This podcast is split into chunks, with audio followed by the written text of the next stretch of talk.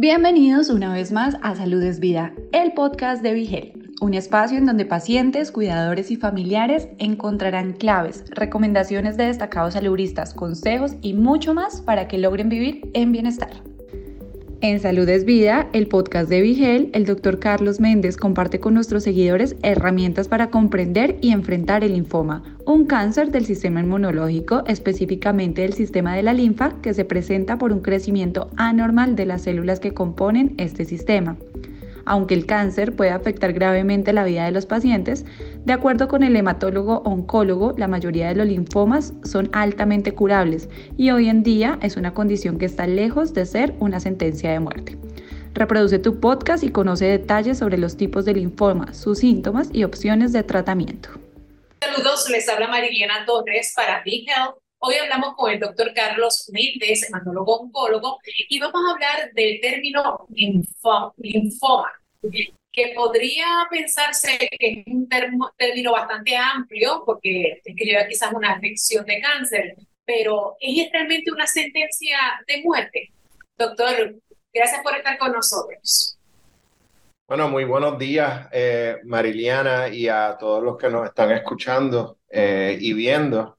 Eh, gracias por la invitación, es un honor para mí estar con ustedes. Eh, y no, no es una sentencia de muerte y como bien dice, eh, linfoma es un término sombrilla, ¿no? dentro del mundo de lo que es el cáncer. Es un linfoma, es un cáncer del sistema inmunológico, específicamente del sistema de la linfa, de los nódulos, que incluye los nódulos linfáticos, incluye el vaso, incluye el área del timo, que es la, el órgano que los niños hasta, hasta la adolescencia pues tienen y luego pues se regresa.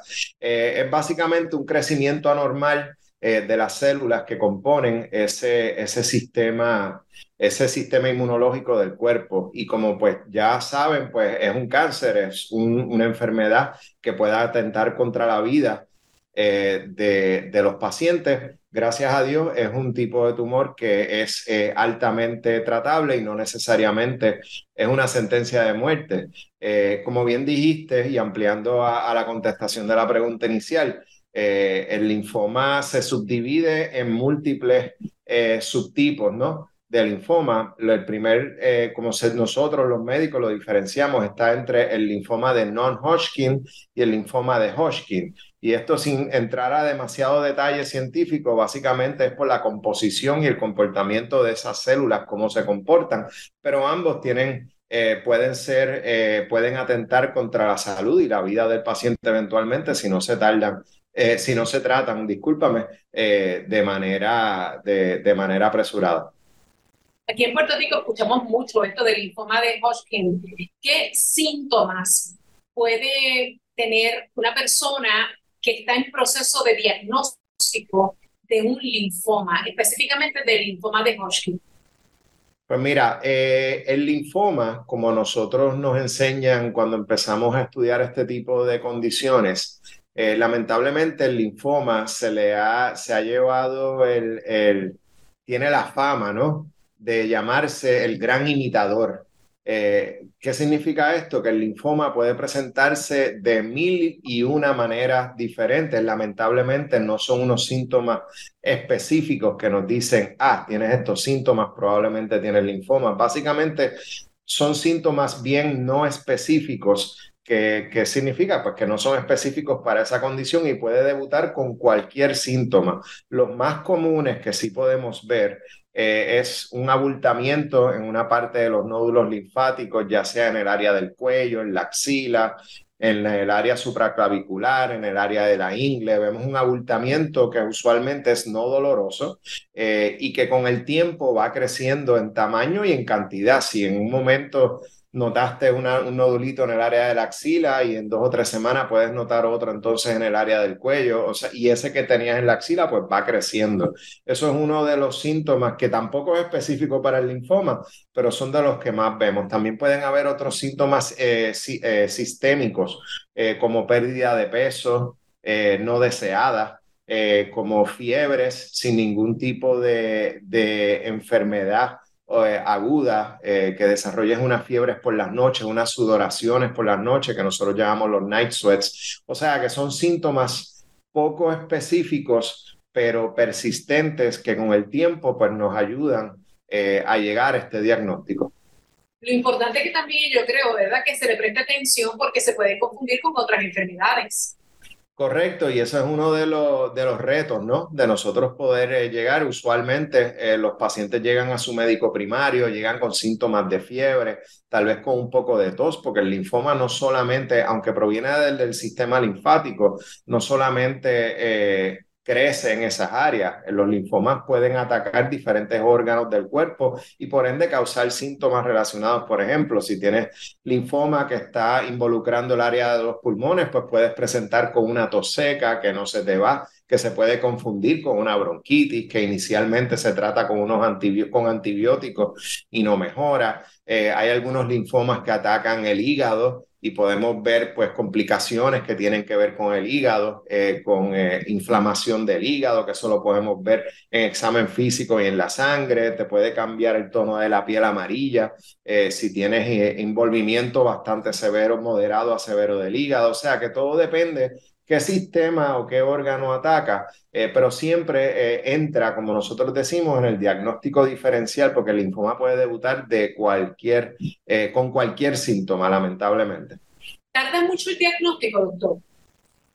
pues mira, algunas veces lamentablemente sí.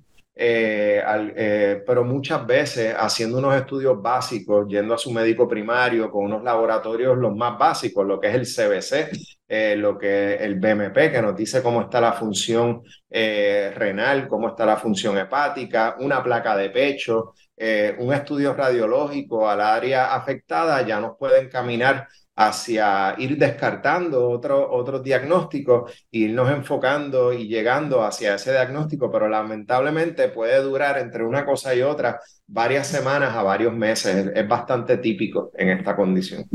Si ya se tiene el diagnóstico, ¿cómo sería entonces el tratamiento?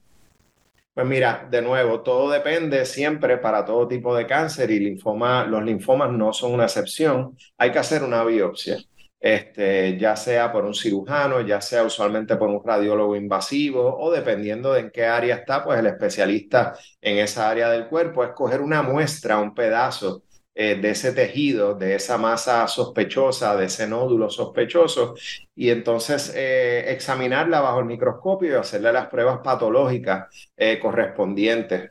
son unas pruebas que usualmente ya desde que se hace la biopsia hasta los resultados, usualmente son varios días, tres, cuatro, cinco días, y a la que ya tenemos ese diagnóstico, pues para nosotros los médicos que tratamos esta condición, pues no tenemos que saber los detalles. Como bien te dije al principio, los linfomas se dividen en dos, Hodgkin y non-Hodgkin.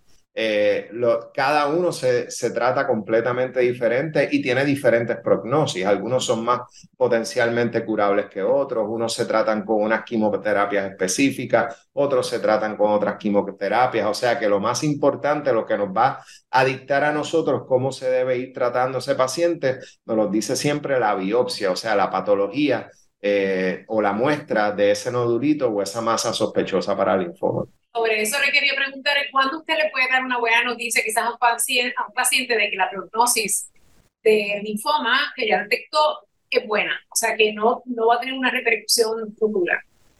Pues mira, pues siempre asusta, ¿no? el linfoma es un subtipo de cáncer y pues cáncer es cáncer.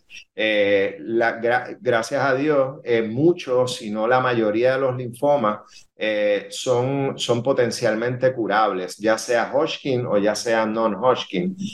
y usualmente eh, estos pacientes, después de dar varios ciclos, la mayoría, no todos, pero la mayoría se tratan con terapias sistémicas, eh, quimioterapia, y ahora con terapias nuevas que están saliendo, como las terapias de anticuerpos y la inmunoterapia también se está utilizando en estos linfomas, podemos ver eh, un cambio no solamente clínico, sino en los síntomas que tenía el paciente pueden empezar a desaparecer o a mejorar poco a poco, pero también en los conteos de sangre hay ciertos marcadores que nosotros podemos utilizar para indirectamente ya poder tener una idea que esto está mejorando, o se está desinflamando, o está volviendo, o está mejorando a su estado eh, natural y eliminando las células cancerosas.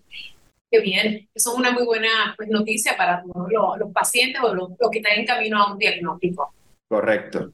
Así que muchas gracias, doctor, por haber estado con nosotros, el doctor Carlos Méndez Serrano hematólogo oncólogo y que nos ha orientado sobre el término linfoma. Gracias por estar en Vigel. Gracias a ustedes, que tengan buen día. Si te gustó el contenido, no olvides seguirnos en tus redes sociales favoritas. Nos encuentras como Vigel PR. Todos los temas de interés para alcanzar tu bienestar hacen parte de Salud es Vida, el podcast de Vigelte.